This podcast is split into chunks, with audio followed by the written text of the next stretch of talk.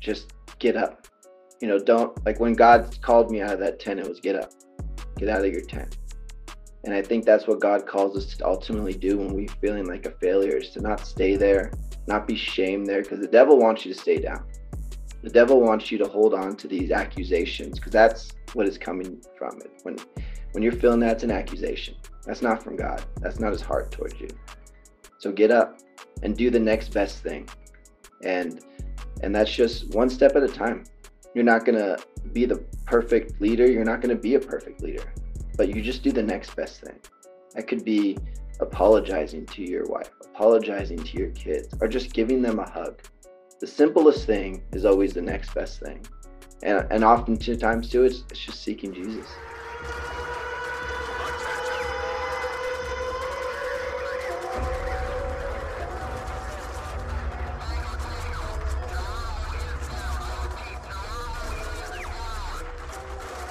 Welcome to the Frontline Podcast for Christian Men, a place where men can find encouragement and strength to remain standing when the battles of life are closing in all around.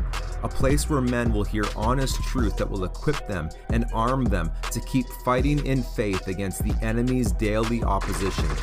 Gentlemen, you and I have been enlisted by God in the spiritual war as good soldiers of Jesus Christ, and the enemy wants to steal your joy and rob you of your peace. He wants to divide and destroy your marriages and your families. He wants to distract you from fulfilling the plans and purposes of God. And with his accusations and lies, he will tempt you to give in to fear, doubt, shame, and condemnation. But today, gentlemen, you refuse to allow him to take the win.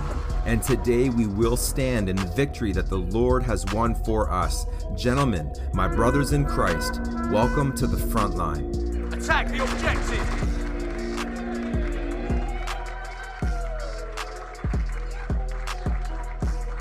Can you hear me, bro? Hey, what's up, man? Good to see you, buddy. I know. Bro, awesome.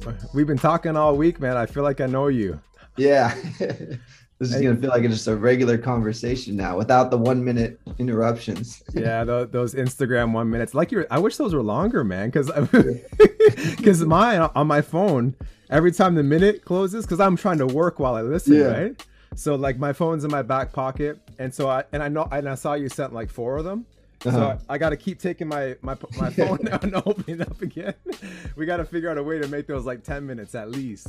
I know, seriously. I'm like driving, and I'm like, the minute I'm like, oh, I gotta hang up and do it back again, and yeah, not totally. not the safest thing to be doing. But well, now we have a lot longer than just one minute to do a good conversation, man.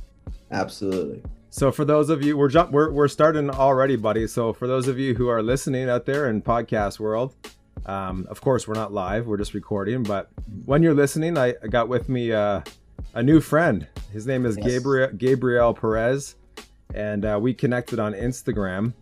And we just earlier this week, um, we've been kind of you know liking posts here and there and stuff. But then earlier this week, I just simply sent you a DM saying, "So what's your story, man? Like how long how long you been a Christian for?" And not just open up the floodgates of like massive massive conversation with each other. And uh, like I said, I feel like I feel like I've known you for a long time, man. And yet you're all the way in Las Vegas, Las Vegas, Nevada.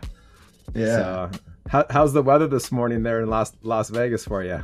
It's nice. It's this is the perfect time to be in Las Vegas. It yeah, is yeah.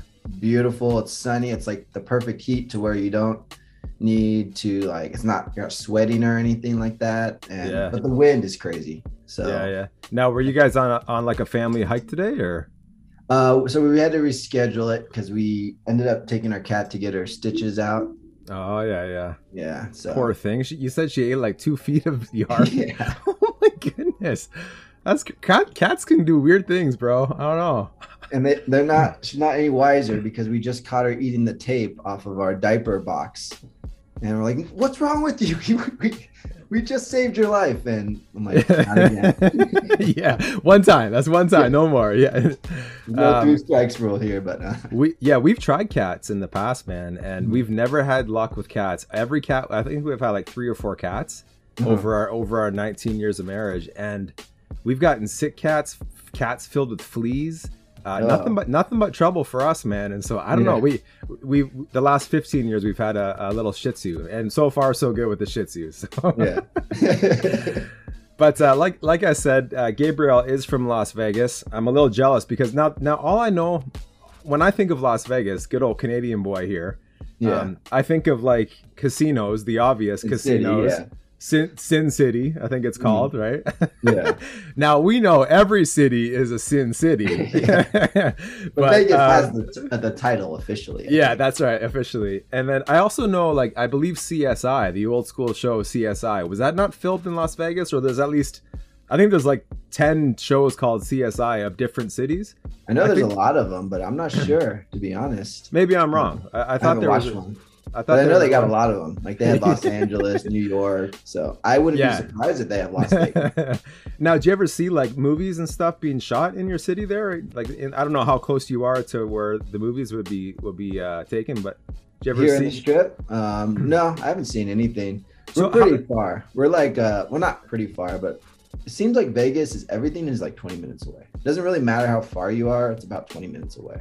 So you're 20 minutes away from that main kind of famous strip, Yeah. in La- that's so crazy to me, man. Like out here, I'm I'm just so used to like Ontario, Canada. I don't know my. And, And, and honestly, you don't want to live near the strip. yeah, oh, I can imagine, man. I It's can the worst imagine. area of Vegas. Um, yeah, for sure. And another thing I know, mainly thro- through my wife, Mhm. uh, she watches. Now, hey, one sec, bro, you got your coffee. I got mine, dude. One thing that one thing that me and Gabriel realize is that we both love our coffee. Now, one thing, another thing, bro, we're gonna do this just because I I got the mic, I can do what I want.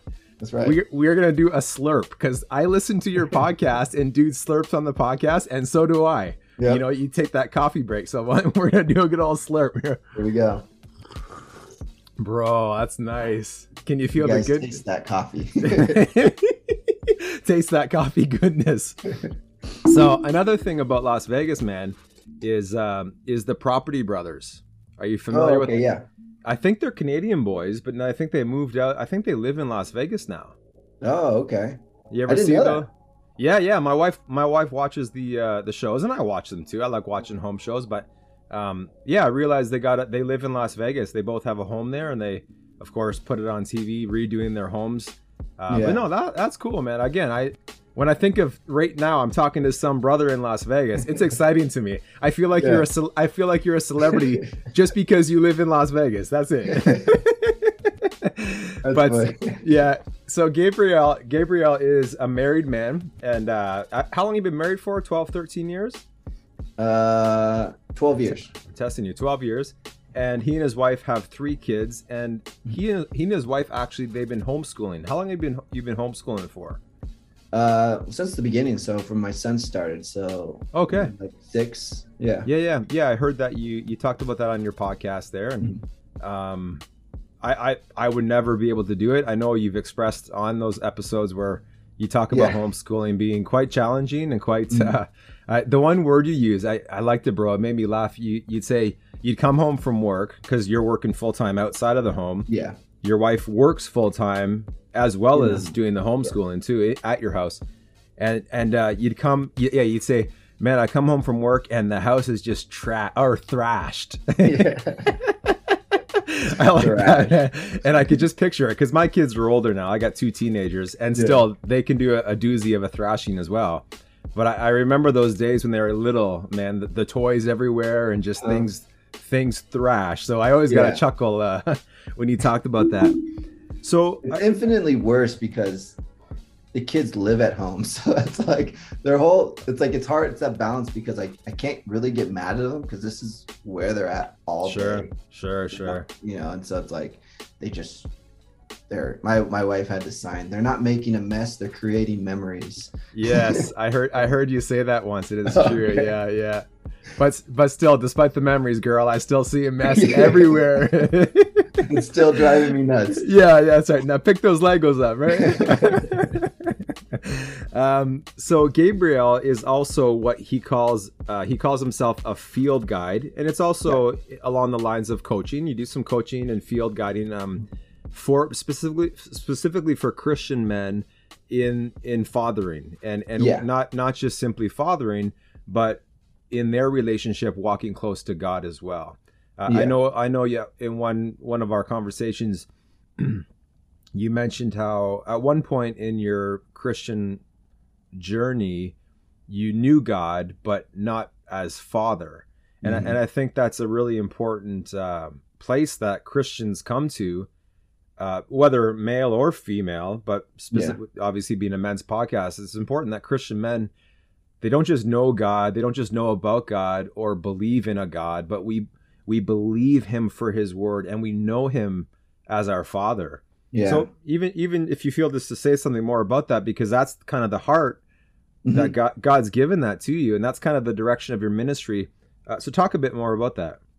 Yeah, well, because I feel like my relationship has changed when I when I'm actually able to to understand that concept. And there's this quote that I love by Andrew McDonald. He says, "In order to become sons of God, we must become sons of God." And it's that cry of of Him being Father.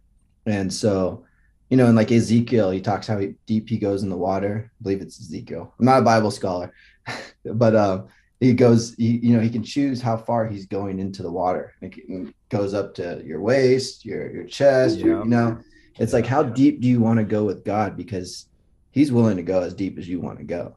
Absolutely. And so, some I realized like I was just wading in the surface areas, in the waters of God, and not really knowing Him, believing Him, experiencing Him. Mhm. And so it wasn't until I just finally found that that call to walk with him that it just got some that I see him every day. I see him in the moments of my life. I see him when I'm having coffee in the morning with him. Mhm. And it becomes a relationship and not just he's God, I obey, I do what he says and and I go on with my day. It's Yeah. he's involved in every aspect and Absolutely, man. There's that there's that old song that you might even know, but it's I think it's an old hymn that you'd sing in church. And the one part of it is uh and he walks with me and he talks with me and he tells me that I am his own. And that's Mhm. just a picture of Father God. yeah. Basically, I I envision it like like the Father God reaching his hand down and like you just said literally walking with me through my life. Mhm. Through through the good times, through the bad times. yeah. And that, and that's what fathers do. That's what natural fathers do. That's what you do with your kids. That's what I do with my kids. And just just uh, Thursday night, we were doing some family devotions, and um, it really sparked some good conversation. Of course, the questions that my kids have can be a bit more challenging than younger children like you Yeah. have. Oh, yeah. And, and even those kids can ask some pretty challenging questions. Um, but it, it led to the idea of of you know I said if you guys like disobey mom and dad, do you no longer become our kids? Am I no longer your father? Mm. do I disown you as being my son because you've sinned or you've disobeyed me? And the obvious answer to that is no, of course not. Like through thick and thin, man, I'm your dad until uh, forever. I'm your father, Yeah. right? And and so much more is our heavenly father. Mhm. And and some people have a hard time coming to God, even as people that are Christians, church go church goers, Bible believing Christians, because of past hurt, because of maybe the, their upbringing with their dad, maybe they had a rough upbringing with their father, Mhm. and so they come to faith. They believe in Jesus that he is the, the he paid the price for their sin, but they they struggle with the whole idea of God being their father because they're afraid that maybe the way that my na- earthly father failed me will will God do the same and so they they're they're afraid to just dive right in there in, in Yeah. trusting in trusting God as father and, and that's an important important place that we all come and so if you're listening out there brother you know you have nothing to be afraid of the bible says when we put our faith in Jesus we are literally adopted into the family of God God adopts us as sons and daughters and now we can call him Abba Father which is Mhm. basically daddy Yeah. I And mean, when we're it's- drafted in to the vine. come on bro it's true and now we're Yeah. one we're one with the father and so i would encourage you as a listener you know um i would say even connect more with gabriel. At the end of the podcast we'll talk about where you can find him but this is his heart. It, this is something the lord's given to gabriel and uh i'm pronouncing your name your name correct right bro? Gabriel? Yeah. cool. Um so so that's Yeah, obviously c- c- go ahead. Well, I think too, because it's like um we I think we naturally look at God as our earthly fathers. That's our biggest representation. And that, you know, and as fathers that as we are, we're kind of that that goal that uh signpost of how they're gonna view God. Yeah. So, you know, I you know, if you grew up with a dad who was kind of distant, you're gonna feel God's kind of distant. Or if you felt God, if you grew up with a dad who really provided for you, you you kind of have no issue thinking that God's gonna provide for you in certain things yeah, man. you know we kind of we kind of take these things that we learn as childhood and it take we take it to god and so Mm, it, it's you know it's it's kind of a heavy weight that we have as fathers on our shoulders to Yeah. bear that image uh, of god the father but it's also such an important responsibility and role that he's given us to do and and i think that's where it requires us to walk with god because everything we do is going to come from that relationship yeah. and that's what I found. So Yeah. who I am as a husband comes as my relationship to God the Father. Yeah. Who I am as a father comes to my relationship with God the Father. Who I am as a person out in the community comes with my relationship as God.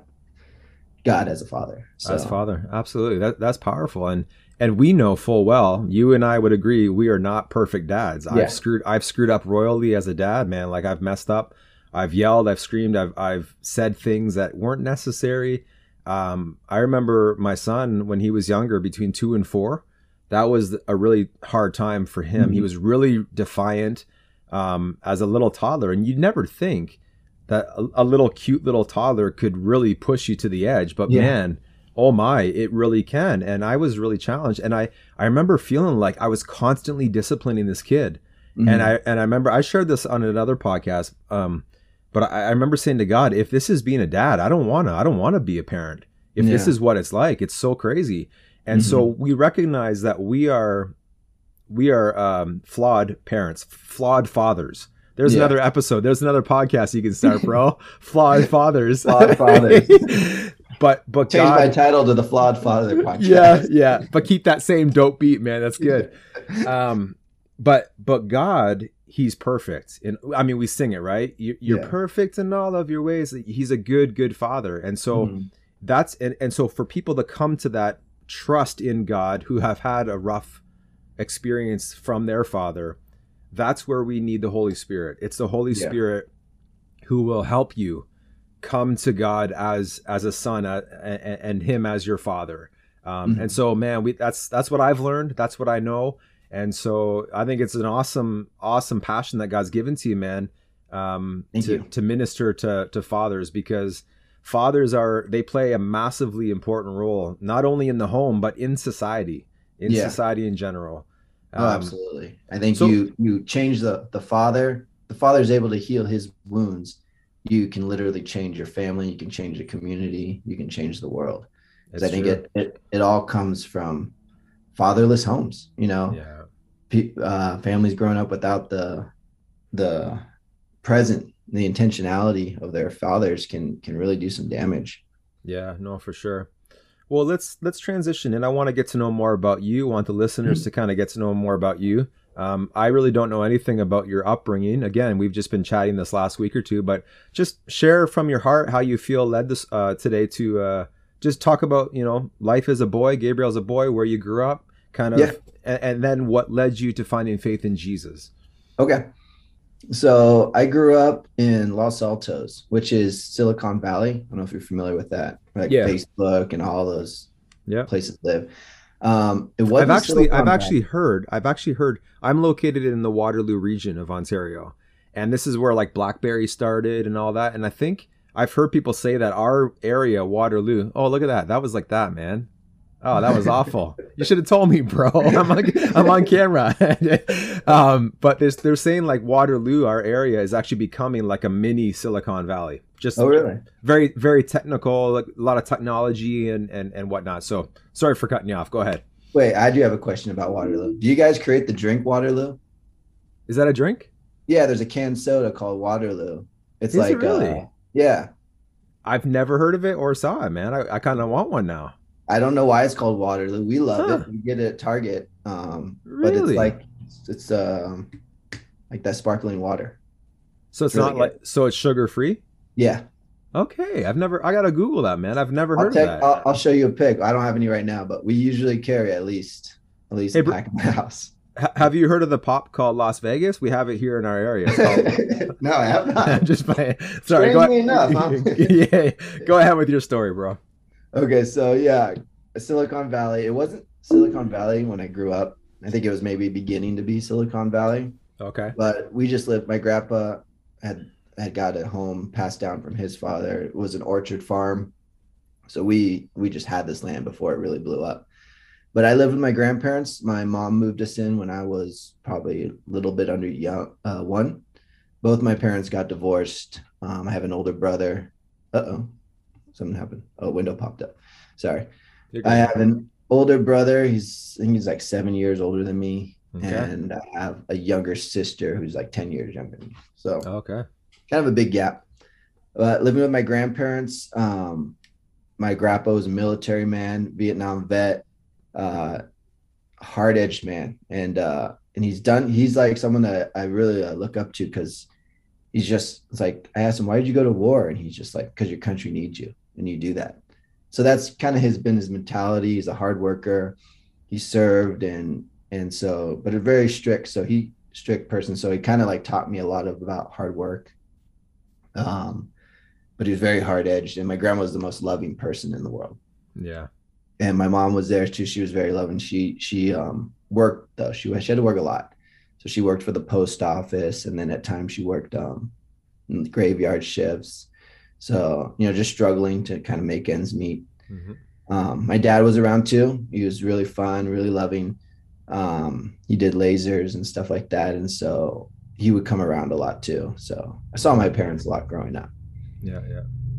And uh, but growing up, I was Catholic, so we always went to church every Sunday. It was something Yeah. that we just did as if my grandpa would make us go. So I did, you know, I grew up knowing God. I grew up knowing who He was, who Jesus was, and I, I would pray at night, but I didn't understand a word of the Bible. Never even opened up a Bible. Mhm. I just knew God existed, and that, that was kind of enough for me. Yeah. And so I found, you know, as I grew up, um, I was kind of just allowed to do whatever I wanted because my grandpa was, you know, doing his thing, and my mom's always working. Um, my dad was kind of just doing his thing too. He was around, but um, I think he was learning how to be a father too. Mhm. And so that was something that I found is that he did what he knew, and that was just being like a friend to us. And you know, we just we would hang out and talk. But um, I think as far as knowing like how to father, he didn't know because he never had a father. Mhm. So he just he always loved us. He would give us the shirt off his back. He'd do whatever he could for us. But just giving guidance or like, you know, maybe you shouldn't do those things wasn't Yeah. really a conversation we had. Mhm. So I just grew up doing, I played sports, but I also would party with my friends. I would drink, I would smoke pot. And that was just, and no one really told me anything. It was just, yeah. I, I had a job. I, mean, I supported, I had a job when I was 13. So I kind of, I was pretty independent. You And, kind you of know, you kind of had to be. yeah, I think that's the way I was kind of brought up. My grandpa brought me up. You know, you you take care of yourself. You just do. You know, he's not going to baby you. And um, so yeah, I was pretty independent Mhm. and that just carried on till I, I went to music school in LA. I uh, played electric guitar for a long time, so I was like, I want to be a rock star. yeah, that's awesome. yeah, so I went to music school in LA, um, and it was there though that my roommate was actually he was a Christian. He, he he knew about the Bible. He had a Bible on his nightstand, Okay. and I think at the time he was like a he's he's a walking Christian. He's he's still new to. He's still young, so I mean there was still a fair amount of partying going on. But he introduced me to the Word. He would tell me about Jesus. He would tell me all that. He'd answer all these questions I have, and I started to read about it. I even went to a Billy Graham crusade Oh wow. and didn't get saved. it was it was I was uh it was really awkward for me to stand up and like profess your faith like that. Mhm. And I was like, I don't I mean, I, I felt like that call, but I was like, I'm not gonna stand up. That's I don't want people looking at me like that. how old were you then? I was probably about 20, 20 at the time. It's it's interesting because I remember um, I remember growing up like I was I was born and raised essentially in a Christian family. Mhm. Uh, I know you. I think you listened to the podcast where I talked about who's Matt Knoll anyway.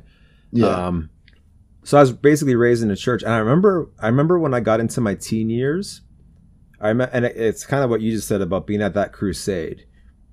I um I remember going to church on Sundays, and you know our church had at the time um a few hundred people, and I remember during the worship time, you know the bands up there singing, leading worship. I'd see I'd see certain people, you know, lifting their hands, Mhm. and and now to me that's that's just part of of worship, right? Whether Yeah.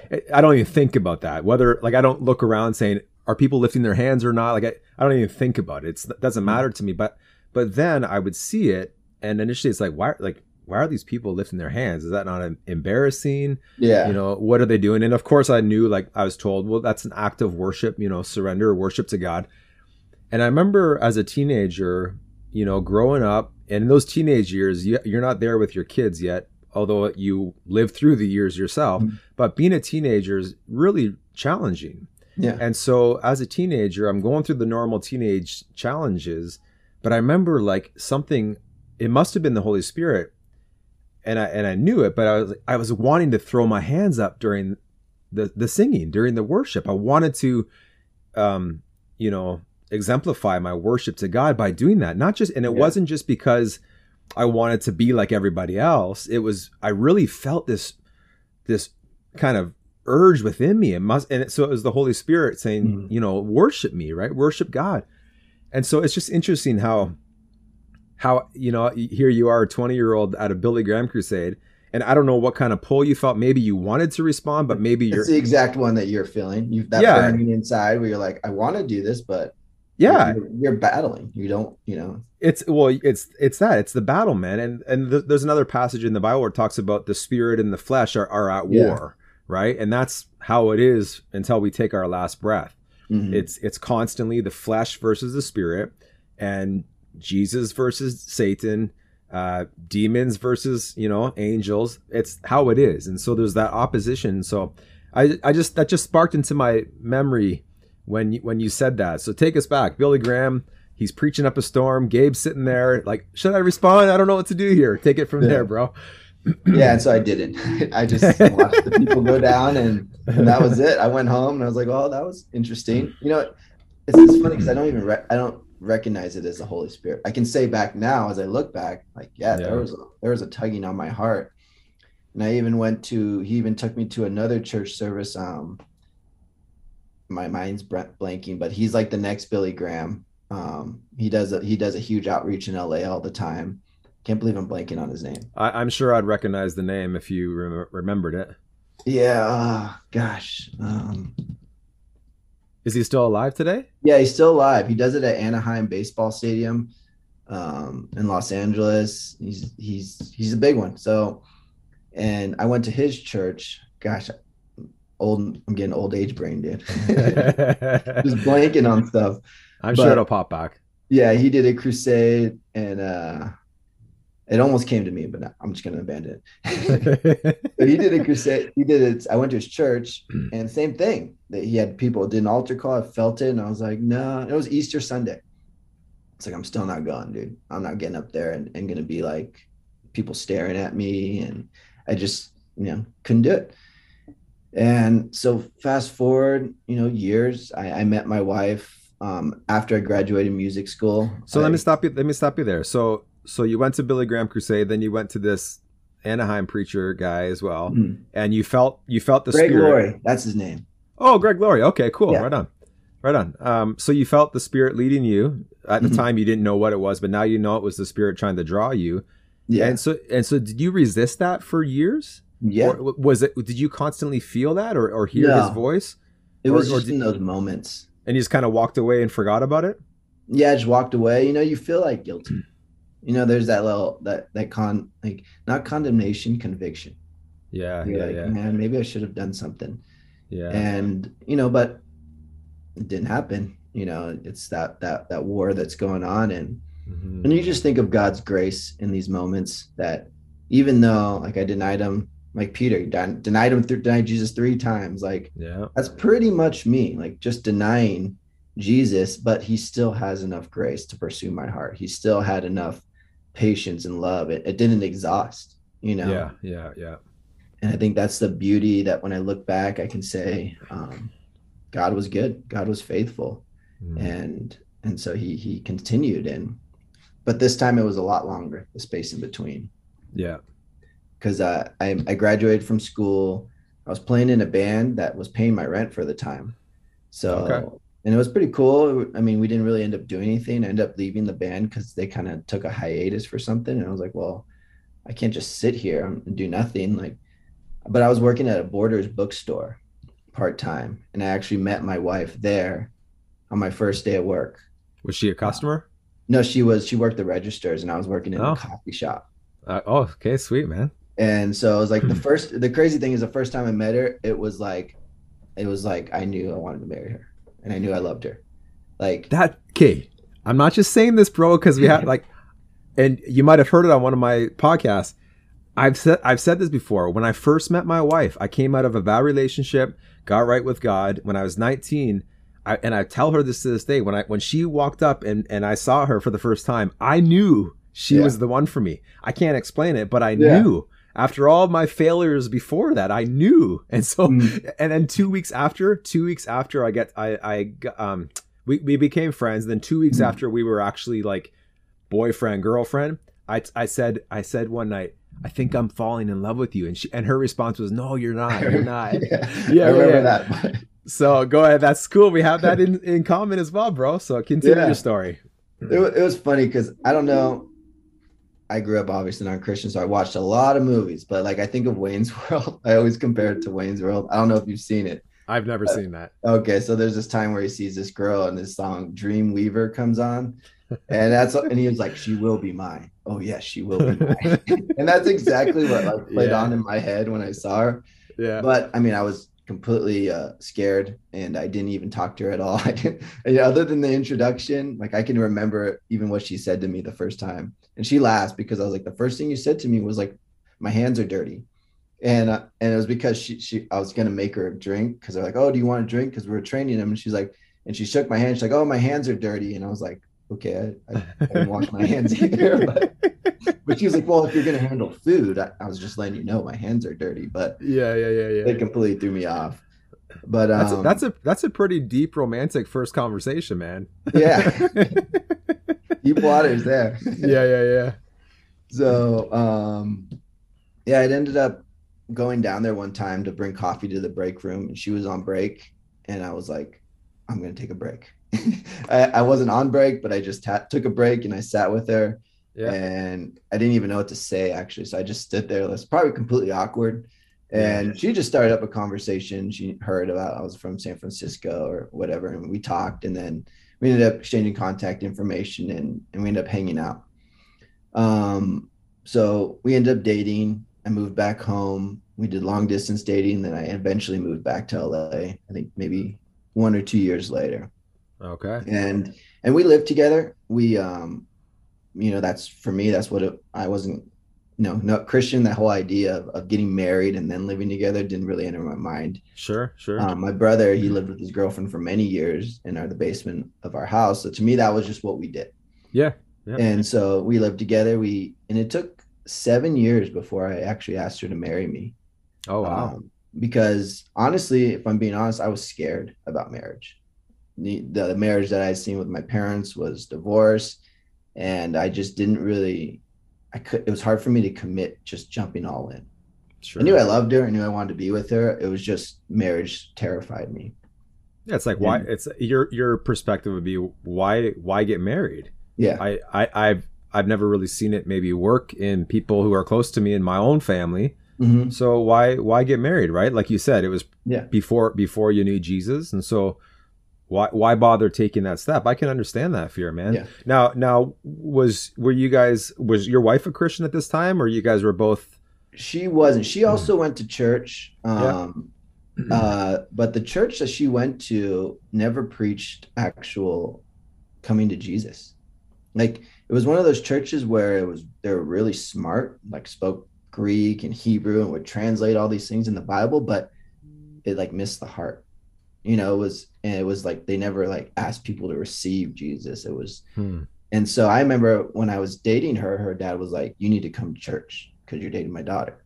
So I used to go to their their weird church. That's how I called it. I was like, it was weird. Mm-hmm. Yeah, and and it, it literally didn't do anything for me because I would go in there. I mean, honestly, in true transparency, I remember I, I smoked pot right before I walked into the church. Like not right before, but we're getting ready to go. And I just started smoking, and my was like, "Did you just smoke pot?" And I was like, "Yeah." And she was like, oh, "Okay." like it didn't convict her either, but she, it did make her just think about it. Bro, bro, don't you know there's no high like the most high? Have you not heard that, man? Not at that time, yeah, yeah, yeah. you were getting a double whammy. I guess. I guess if their church was dead, you felt you needed some sort of high. needed I, guess, right? My spirits lifted Yeah. getting or what. yeah, for sure. and so I mean that's just it's, it's where I was. It's it's it's Yeah. my story and and so yeah, we we went to a church and eventually I was like this church is weird. And I was like I, I'm not going. But throughout that time and this is like 4 years.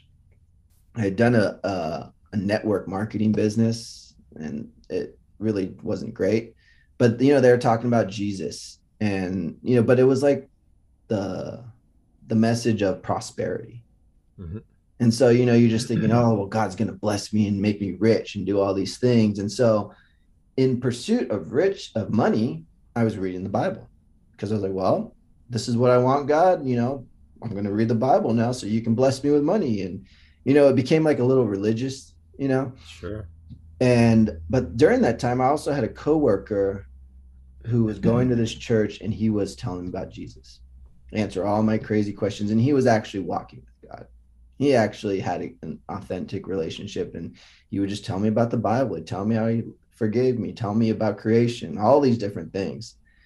And I remember I sold him the business, and this is how I came to Christ. Is I sold him the business that I was doing, and he asked me, he goes, so if I do this, am I going to make my money back right away? And I was like, oh, yeah, no problem. And I felt this little tug in my heart. And it was like, it was a conviction because I had made my money back, but I knew it wasn't easy. I knew a lot of people weren't going to do it.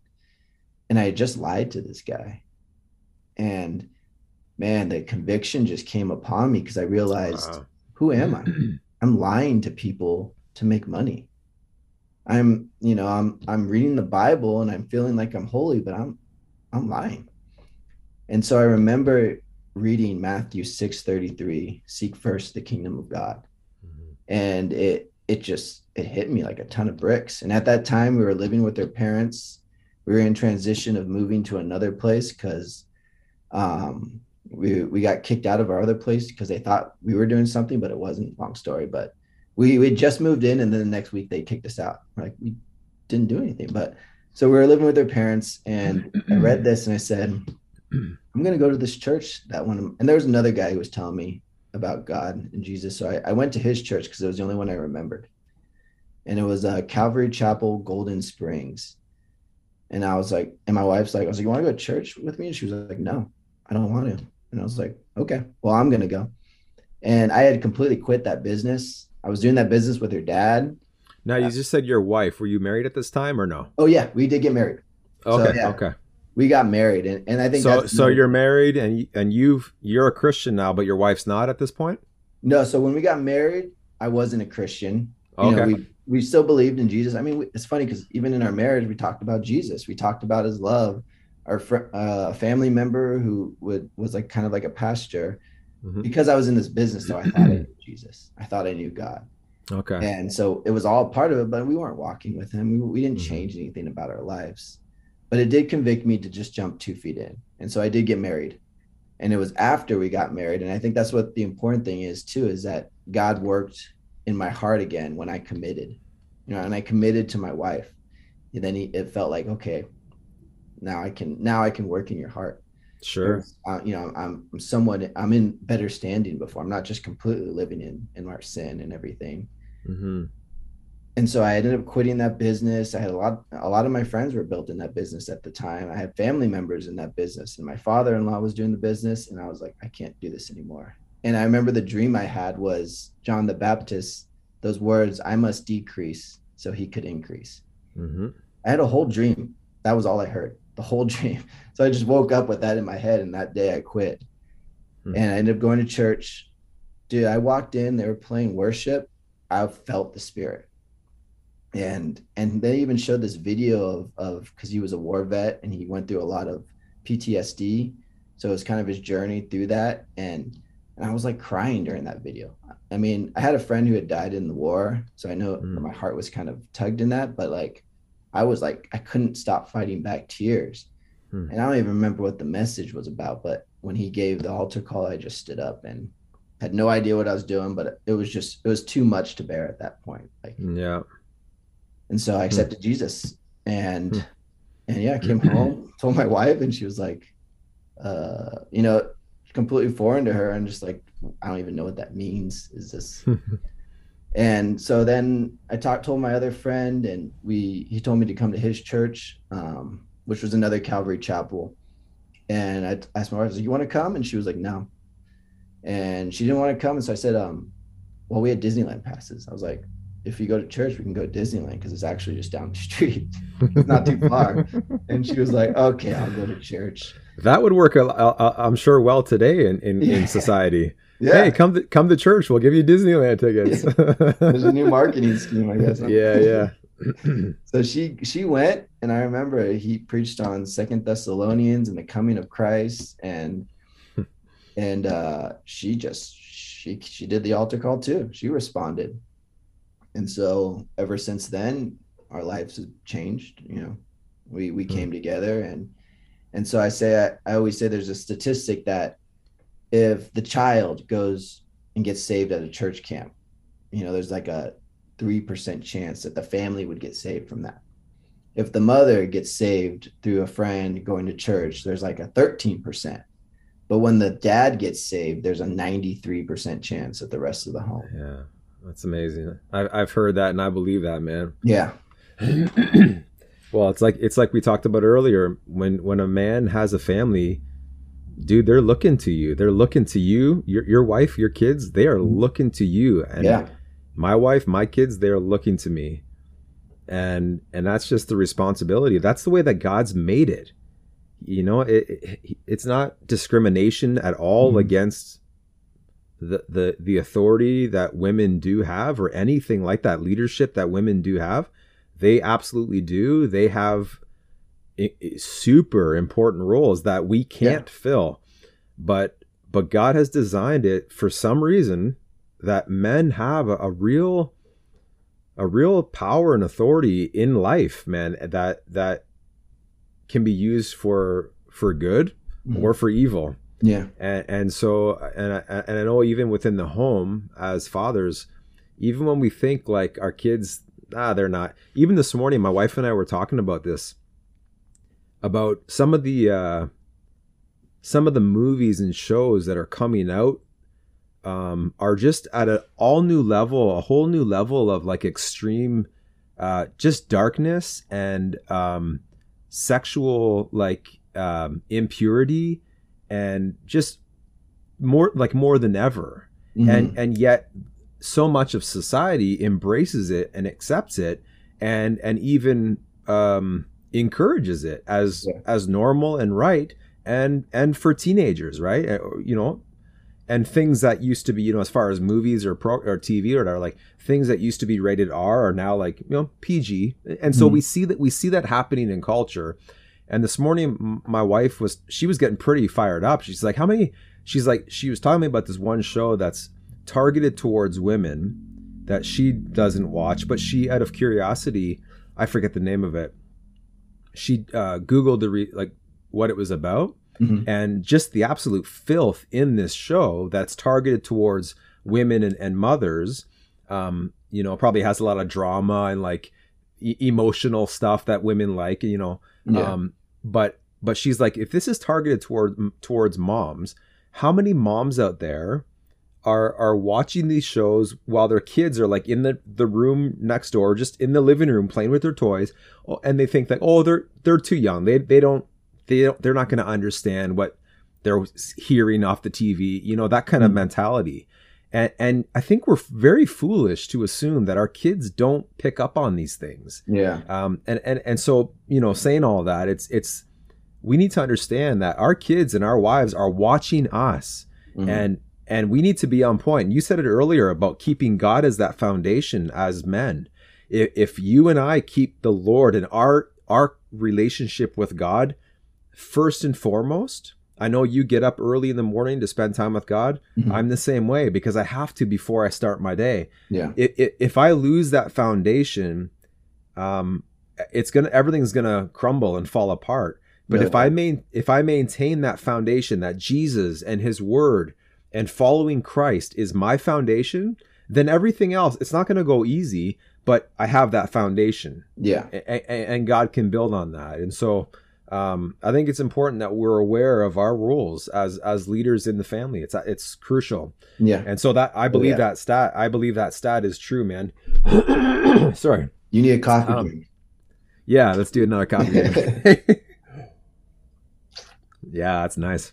Now you told me you drink black coffee, and so just last night I tried a black coffee, Nice. and and it, it was pretty good. Yeah. I tried an I tried another one this morning, and I gave up again, bro. I have Ah. cream, so I gotta keep some cream. But anyways, so so you guys are married now. Uh, you're you're still in California, but I know recently you um you took a move to Las Vegas. I think Yeah. it had to do with your job. Mhm. Uh, your a, a new opening of work uh, led you to Las Vegas. So you guys are raising your kids, doing homeschooling in Las Vegas. Um, I know that you've you've been a man of many ventures.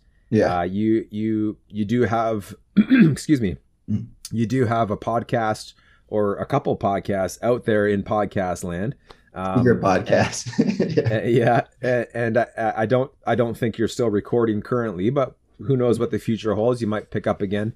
Uh, but I actually encouraged me in that. Um, well, I, I, I tuned in, man, to what Yeah. you have out there, and I really enjoyed listening to it. And so, right now, I'm going to give you a plug. If you're listening to this podcast right now, I encourage you to go to Spotify or or Apple Podcasts um, and type in the heart the heart working dad.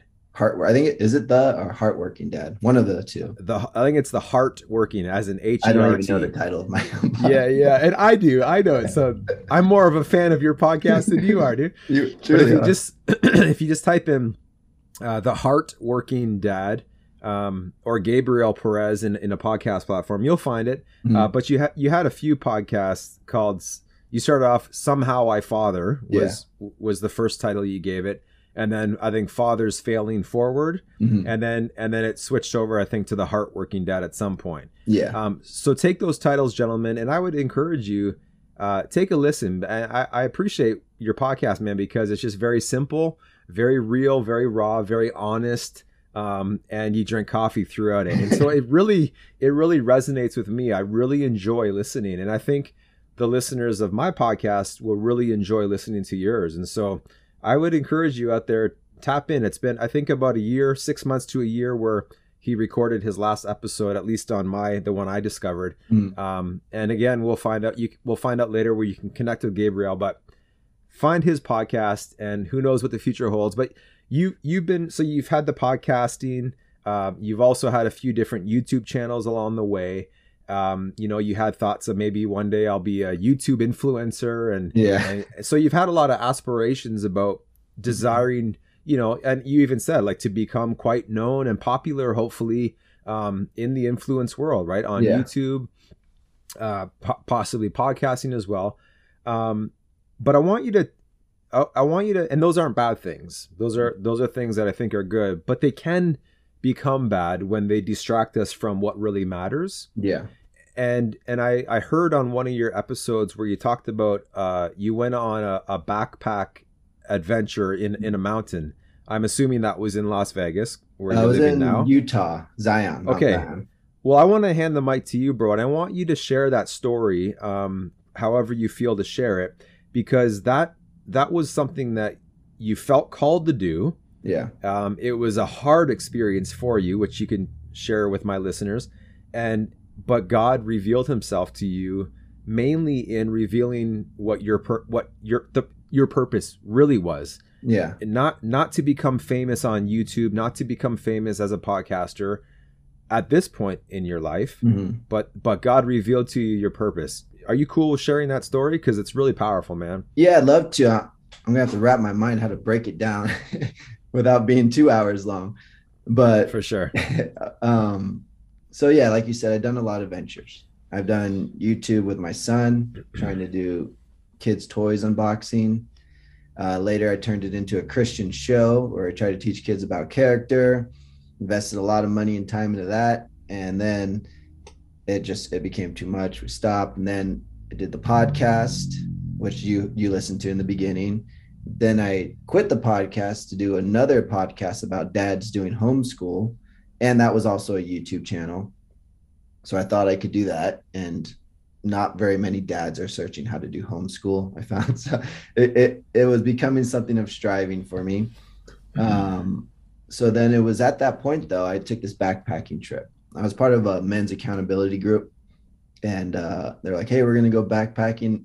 And it's funny because it's Zion was the mountain. And so I think that the Mount Zion hmm. has biblical meaning and it had meaning for me too, coming out of it. Sure. I went to this backpacking trip and I, I almost didn't go because it this, it was going to be too snowy. I didn't have any equipment. I wasn't going to buy snow equipment just for this time. A lot of things that were kind of like I'm not going to go. But then it opened up, and I was like, I'm going to go. The The weather was supposed to be nice. the The night before, though, one of the guys called out because he said his wife had a bad feeling, and she and he's like an outdoors guy. Like he does, he lives in the mountains, and he was like, "This is like an easy trip for me," but my wife was really really had a lot of anxiety. He couldn't sleep actually the past two nights. So he's like, I, I just, in respect to her, I'm gonna have to bow out. Ninja starred my brain, man. so sure. all of a sudden, I'm my wife actually heard the because he did it through a voice thing like we do. And hmm. my wife heard it. And she goes, Are you still gonna go? And the thing was, as I said, I felt like God was calling me on adventure. I told her this before. And and I didn't want to sound like a wimp or anything. I was like, oh, I think I'm still gonna go that must have been really go? hard. Huh? That must have been hard because you got this expert like outdoorsman guy, yeah. You know, saying nope, no, not for me because my wife feels something bad, and and then you got this greener, you, this greener, this yeah. rookie, this guy who's never done it before. I'm assuming. Mm-hmm. Last that, backpacking but, trip I did was in high school. I did okay. um, Yosemite. So but in this case, you weren't sure about this, yeah. and so that must have been like a whole new level of like intimidation. Like, if this mm. guy's tapping out, should I tap out? Like, should I say no more? Yeah. But you felt you felt God calling you to do it. I mean, at that point, no, I was I was actually well, um, so yeah, I felt like God called me to do it. That's why I was going to go in the beginning. And then this comes, and you're like, is this God saying that maybe I shouldn't go? Yeah, yeah. And then my wife's kind of freaking out, but then she was like, and I was kind of trying to lean on her to tell me not to. Low key, like, you think I shouldn't go? I think we all do that, yeah. and she was just like, How can I tell you if you said God is is leading you to go? I can't tell you no. And I was like, Yeah. I put my foot in my mouth. I was like, dang. Yeah. so we I went and um, you know, I, I, went with a lot of arrogance too, because I thought, you know, I went with some guys. I was like, I think I, I, I run a lot. I, have ran a 50 mile run. I think I, am good shape. Like I can, you know, I'm, I'm good. And I didn't think these guys, these guys from what I knew weren't that in shape. So I was like, ah, they're probably going to be struggling more than me. Yeah, yeah. And, you know, arrogance, complete arrogance. Yeah. And so we get to the trip and there's this one guy that I'd never met him before.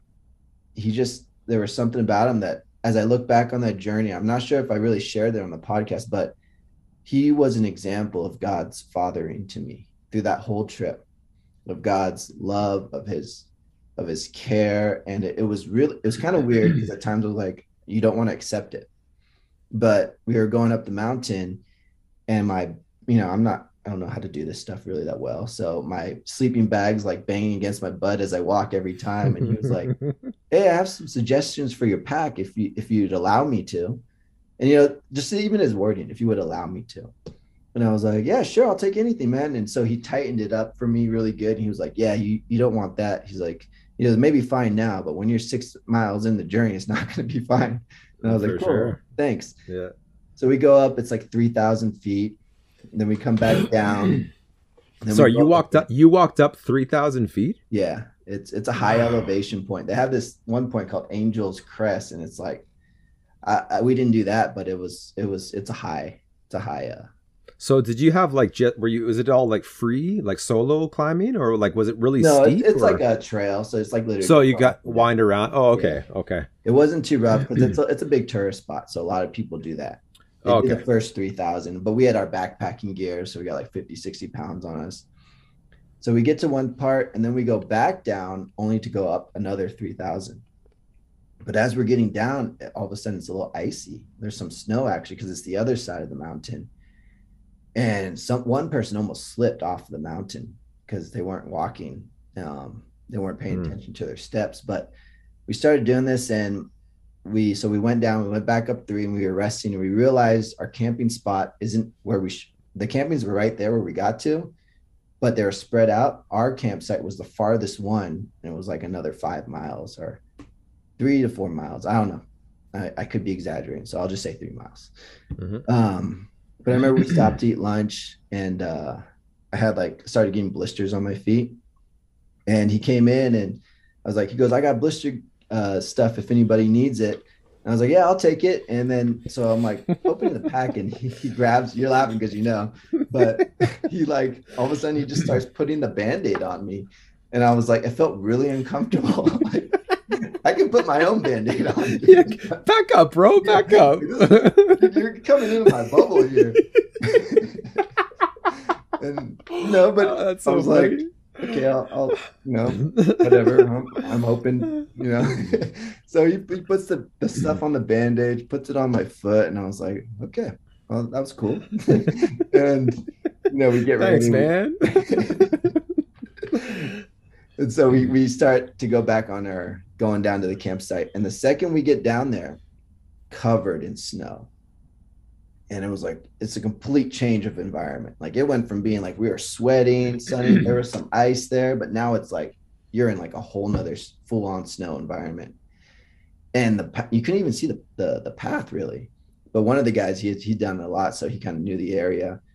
And so we're going the path, and it was like since it was kind of late in the day, the snow was. I'm not I'm not good with snow. You probably know better than me what snow's like, but mm-hmm. it was like melted snow. So it looks full, but then you step in and you just like sink. Mhm. And so I don't know, you call that soft snow or I, I don't know. It was just Yeah. sinking snow.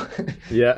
So, like every step was I was like sinking in and then you're falling Crazy. over and and I remember these guys came back. They weren't backpacking. They just like did the the hike like just with water and some lunch.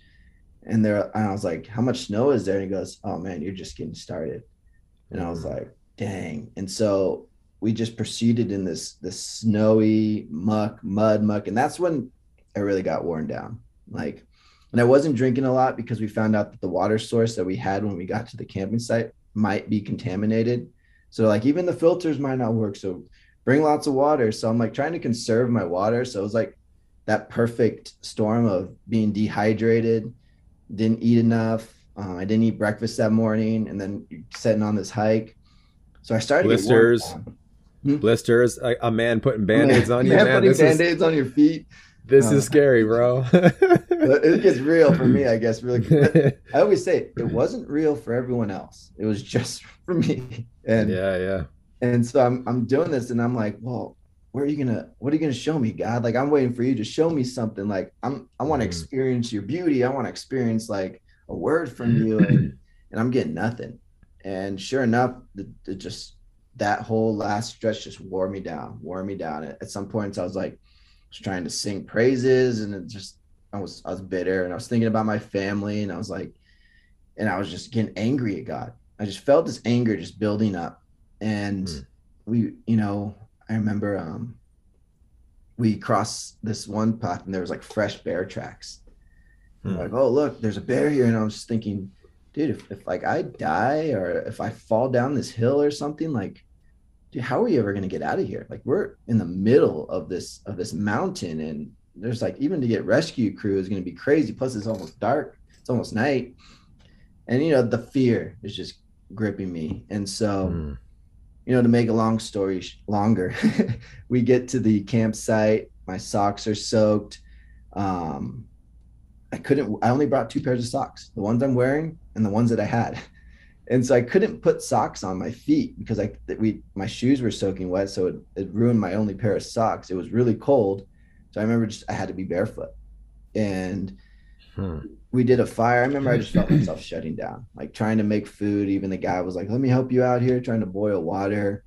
and just I completely shut down. And we ended up going to bed and couldn't sleep. I was freezing and just up all night with fear. Like I need to get home. I need to get out of here. I mean, I consider just leaving right now. Like I need to go right now.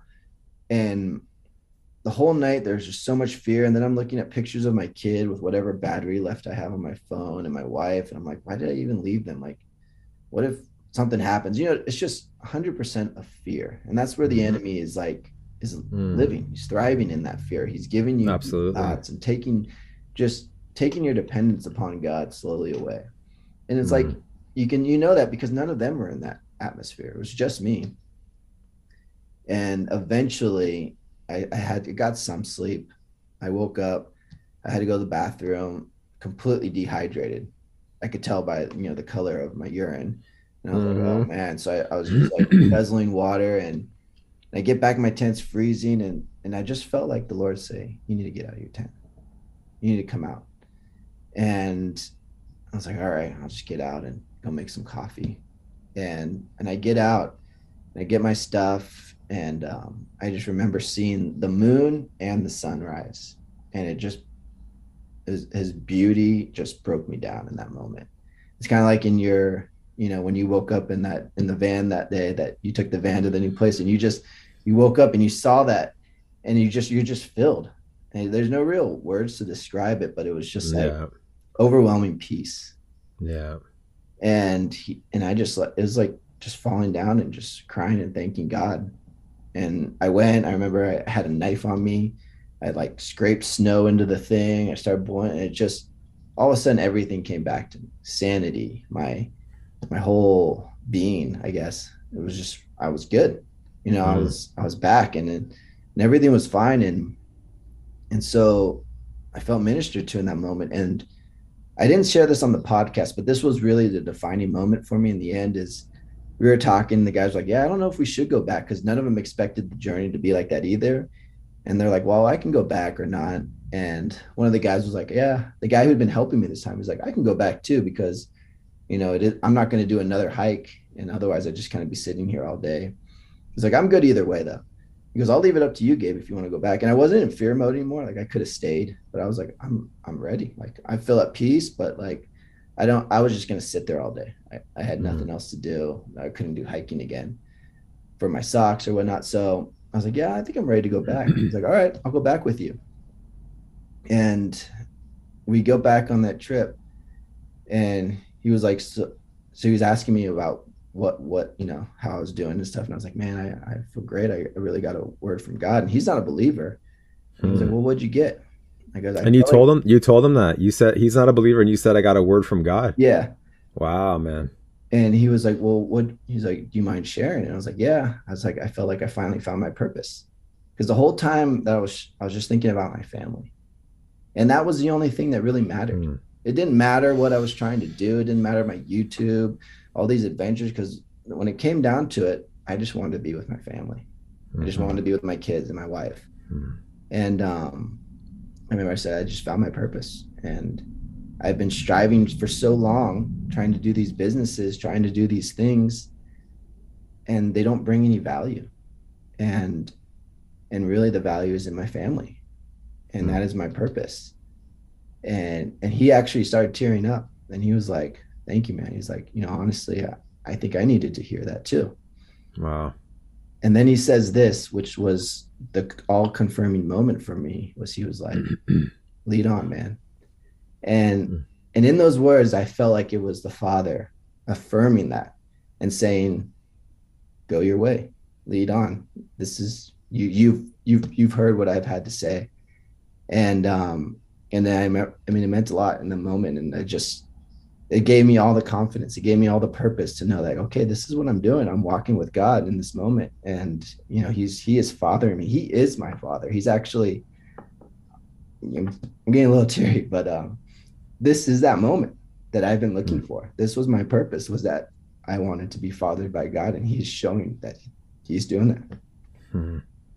That's amazing, man. What a powerful story. Yeah. What a powerful story. And I can see it in your expression, man, how real that was. Mm. And what a testimony, even for that man who wasn't a believer, for him to say, like, for him to tell you, lead on, bro. Like, that's, that's amazing, and I- it's just such a picture of of of our lives right there. Because as men, we we want to really do well with with success Mhm. and and relationships and career and money and social status and being a good parent, being a good husband. You know, just not failing. We don't want to fail Yeah. and and yet we know we're going to but we we get this we get these desires and this longing for finding value in in what we can achieve or what this world can offer us and it can all of that is not a bad thing but like i said earlier it can lead us in the wrong direction and it, it can consume us. It mm-hmm. can consume us. How many people are following me? How many people like what i put out there?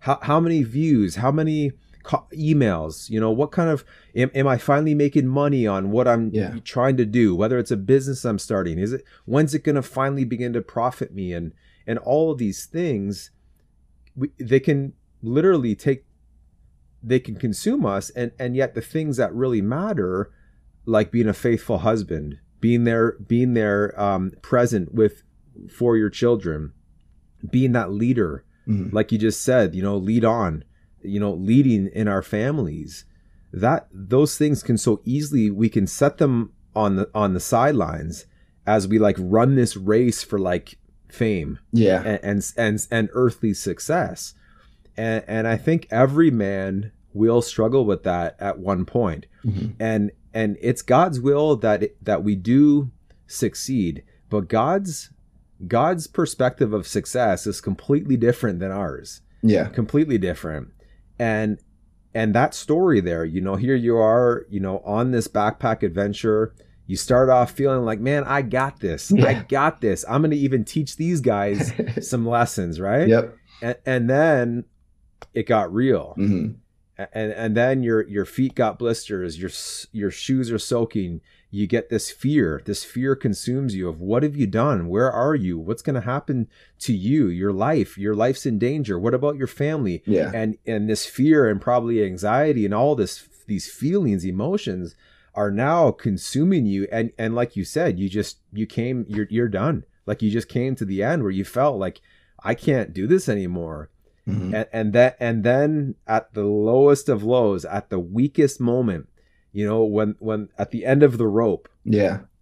god's like get out of your tent get up get out of your tent and and he it's like he and and you and you had to obey Mhm. you, you you obeyed that still small voice and you got out of your tent and i remember like you, you even said on the you didn't say it here but you said on the podcast you said you know you, you something came over he's like i'm not gonna let these guys cook my meal i got my own stove i'm Yeah. not gonna let these guys Yeah. make my own coffee i'm gonna do it right and, Yeah. and something came it's like you were re- revived man Mhm. this revive um came over you and and you went and you saw god's glory in in in the sky and you felt his presence and and and you you got up and you felt revived in your spirit and even in your physical strength Yeah. and and then you found what you said your purpose Mhm.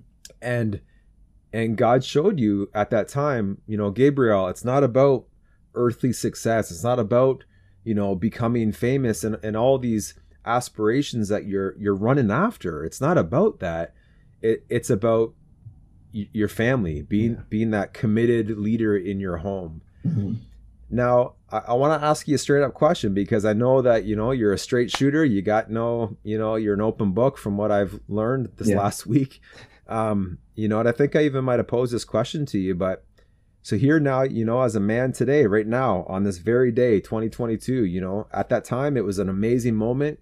God revealed what what really matters. Mhm. Uh, but then life goes on. You know, you're you, you're back on on the job. You know, you're back homeschooling, back picking up toys, cleaning up after your kids.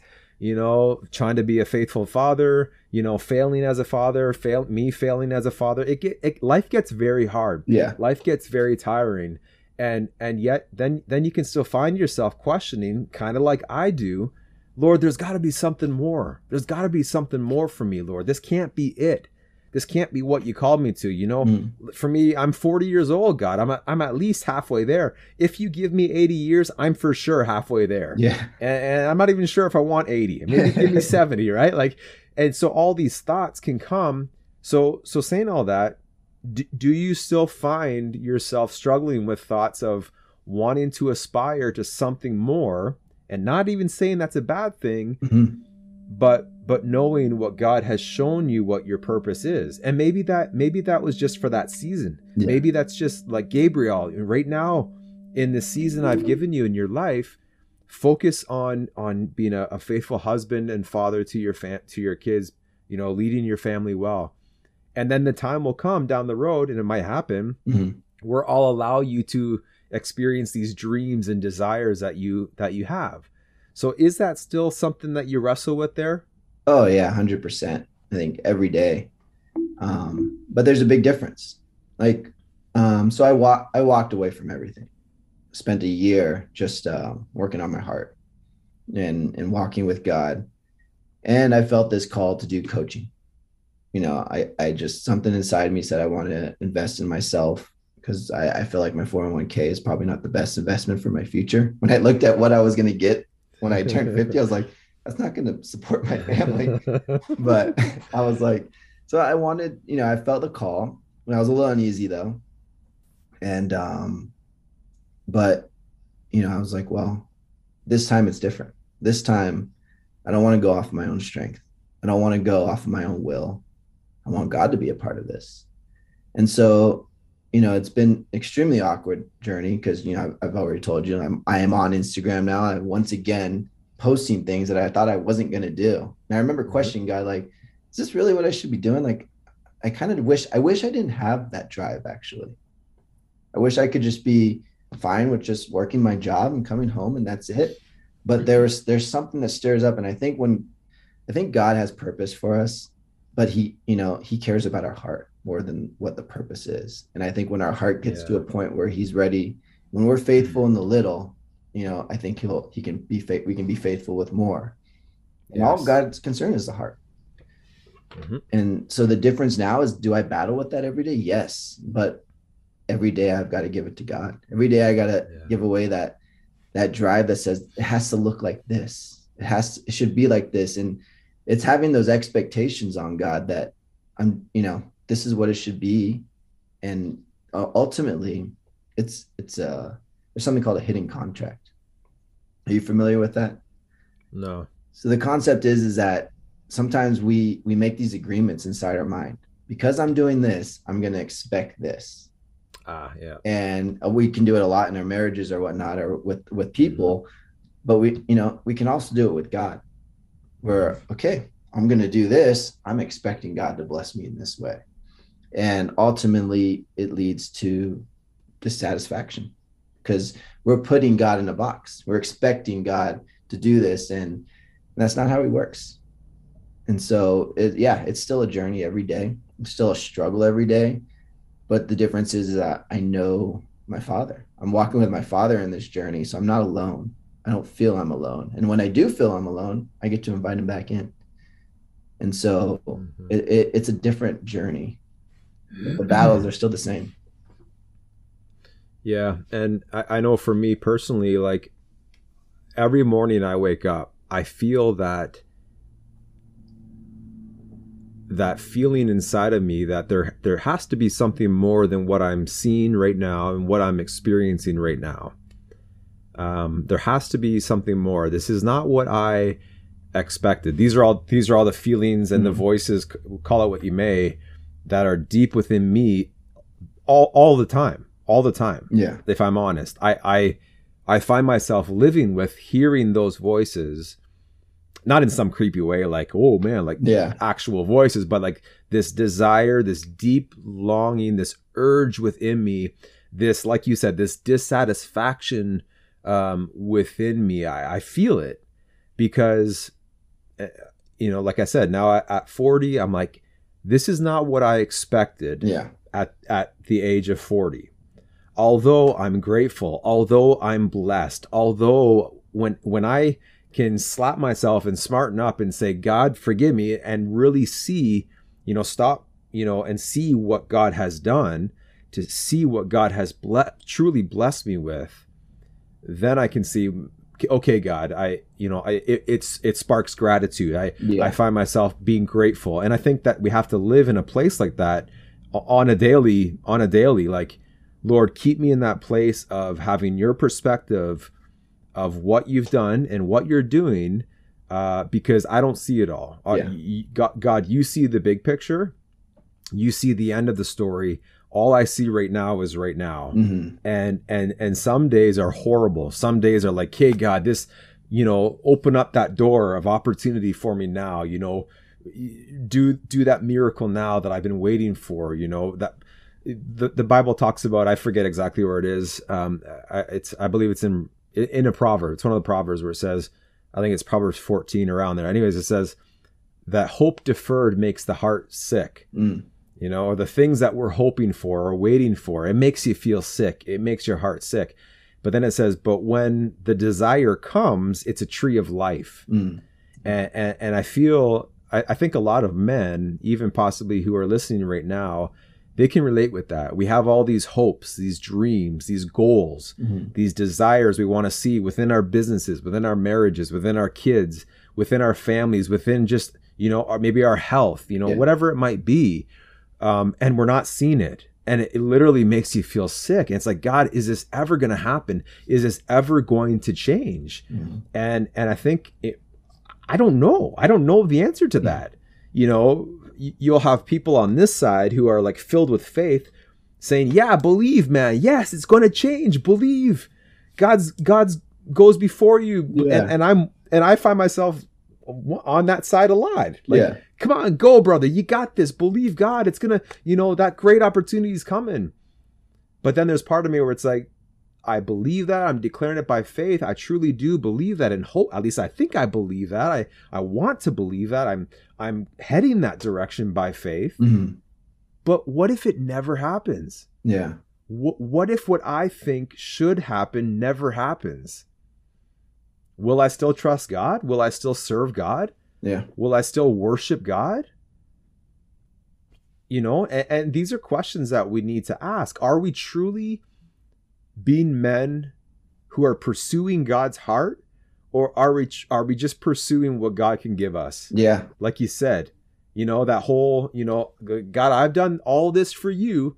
Now it's time for you to, you know, I've put the money in the vending machine, God. Yeah. I've pushed I've pushed the desire button. This is the dream. This is the desire.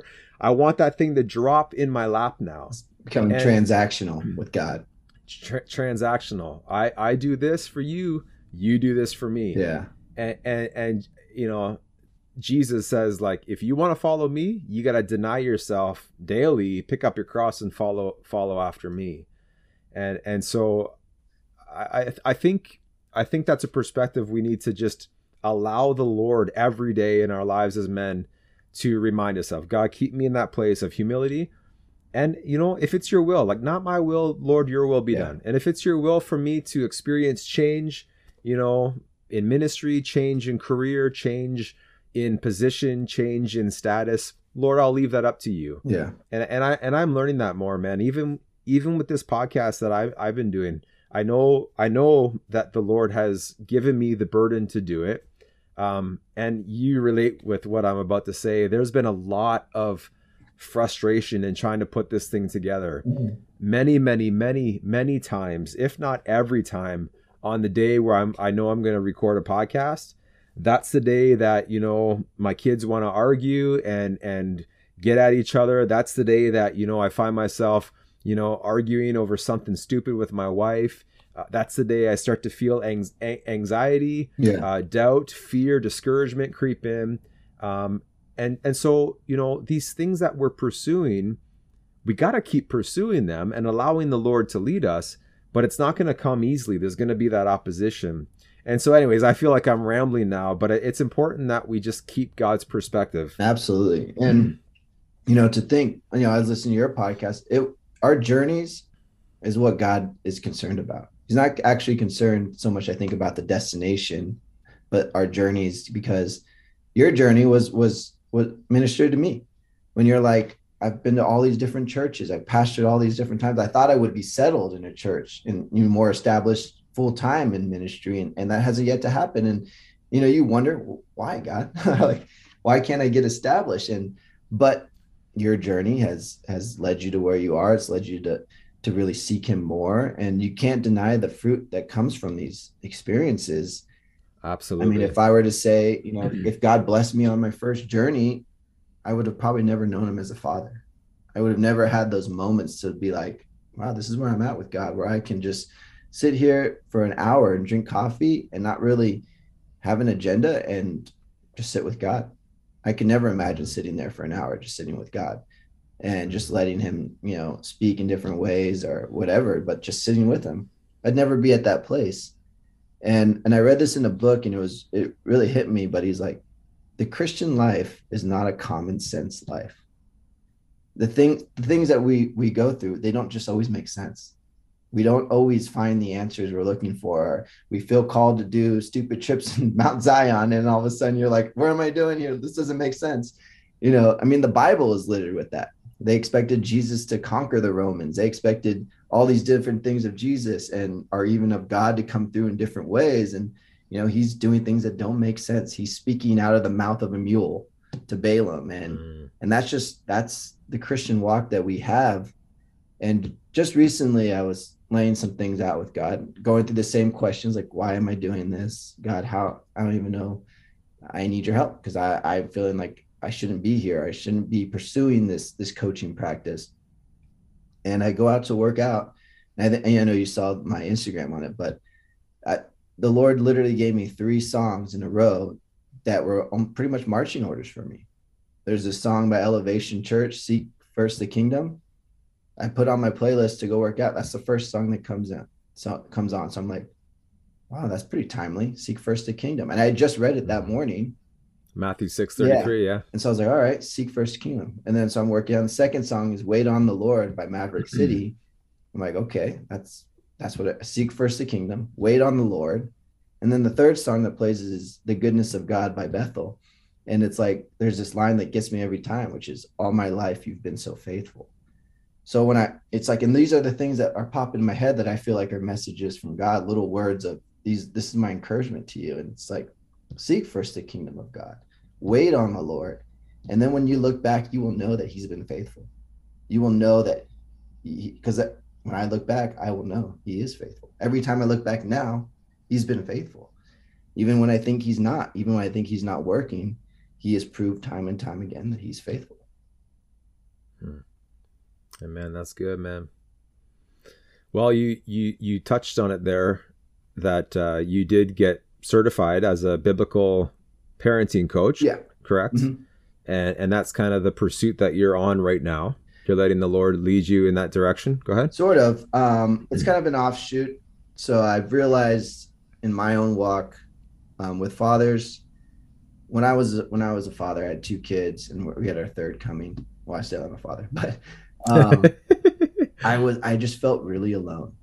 I remember feeling like I didn't know what, what to do. I didn't know how to lead my family. I didn't know how to guide them. I just felt like alone. And this is kind of what led me to the journey that I've been on, but I didn't know what to do. And so I think a lot of fathers may be feeling that way in the church that, you know, because I reached out, there are some other dads that I saw that I looked up to, but you know they're busy. And so they never really it, it, wasn't that it was on it was on them to like mentor me or take me in. They i wasn't actually asking but i was seeking it. And so often i think we just quietly suffer in silence. And we take on the strength we, we, we start doing more like oh well i'm going to do this i'm going to do this and it becomes overwhelming and you know the things that the number one things that fathers feel is when I, I took a survey i even saw it online to verify it but it was feeling like a failure feeling like they're not doing enough for their family.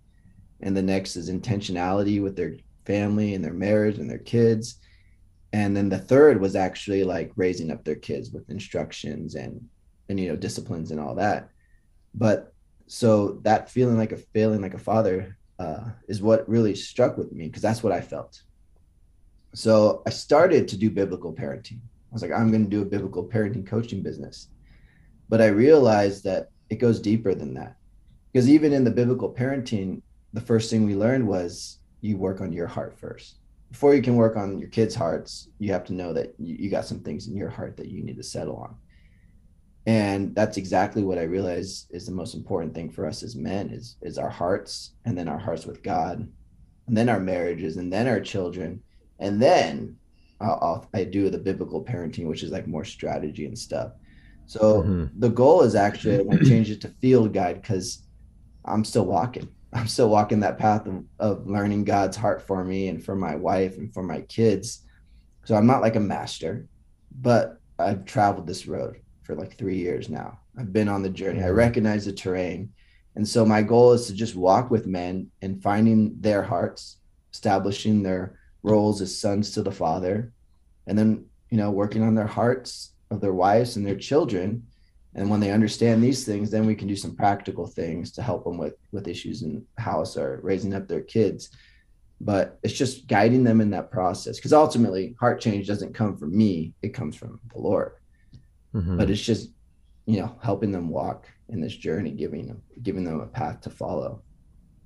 That's awesome. So saying that where can let the listeners know where they can find you. Obviously you're on instagram. Let them know your handle and any, any other information that you know if they want to reach out to you man. Yeah um i don't to be honest i, I gotta look at my instagram handle.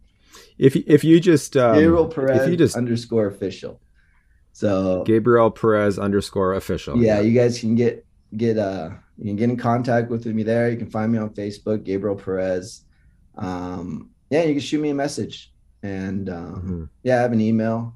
Uh, I can I can send that to GJ Perez 03 at gmail.com. I feel like I need an mm-hmm. official email like yours, but like I said, I'm just like doing this and and growing as I go. But yeah, absolutely, you guys can reach out to me and and we can just see if I can help you and walk your path. Yeah, for sure. And i'll, I'll put all those links and uh, your email in the show notes as well. I like actually i like the one podcast you did when you first started off. You, you said that you're like yeah i'll put those things in the uh, in the show notes. I, I don't know what show notes are but i hear i hear podcasters say that so. I try to be official but i'm really not. Yeah. Uh no you're the real deal man. Um so before we close uh it's been great just just talking with you man. I've had a lot of fun and um you know, just hearing your story and what God's done and what God's doing. Um, and, and you and I both cried. Well, I cried. yeah, yeah, yeah. yeah. checked all the boxes. Huh? yeah, yeah, absolutely. So, just I want to give you kind of the last minute or two. You know, specifically for, um, I think the gist of this podcast is is obviously God as our Father and and our role as fathers uh, leading well, and even like the words of that man on that backpack trip, you know, lead on.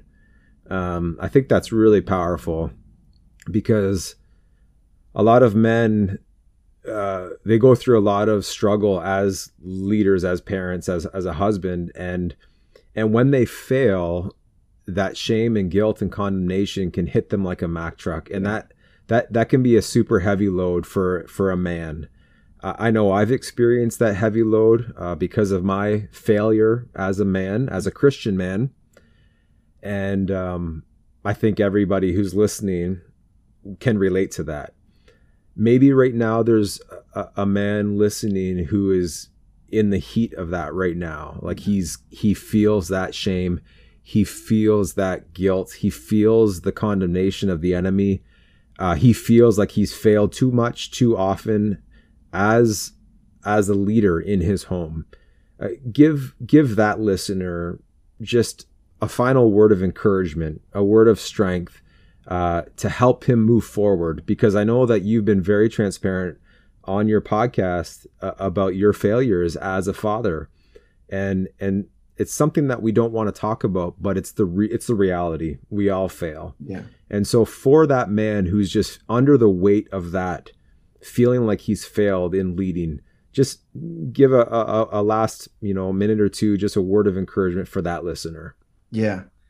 I mean, I would just say, well, first and foremost, it's okay and get up. You know, I think of, I think of, I just think, I'm not sure of the scripture, but just get up.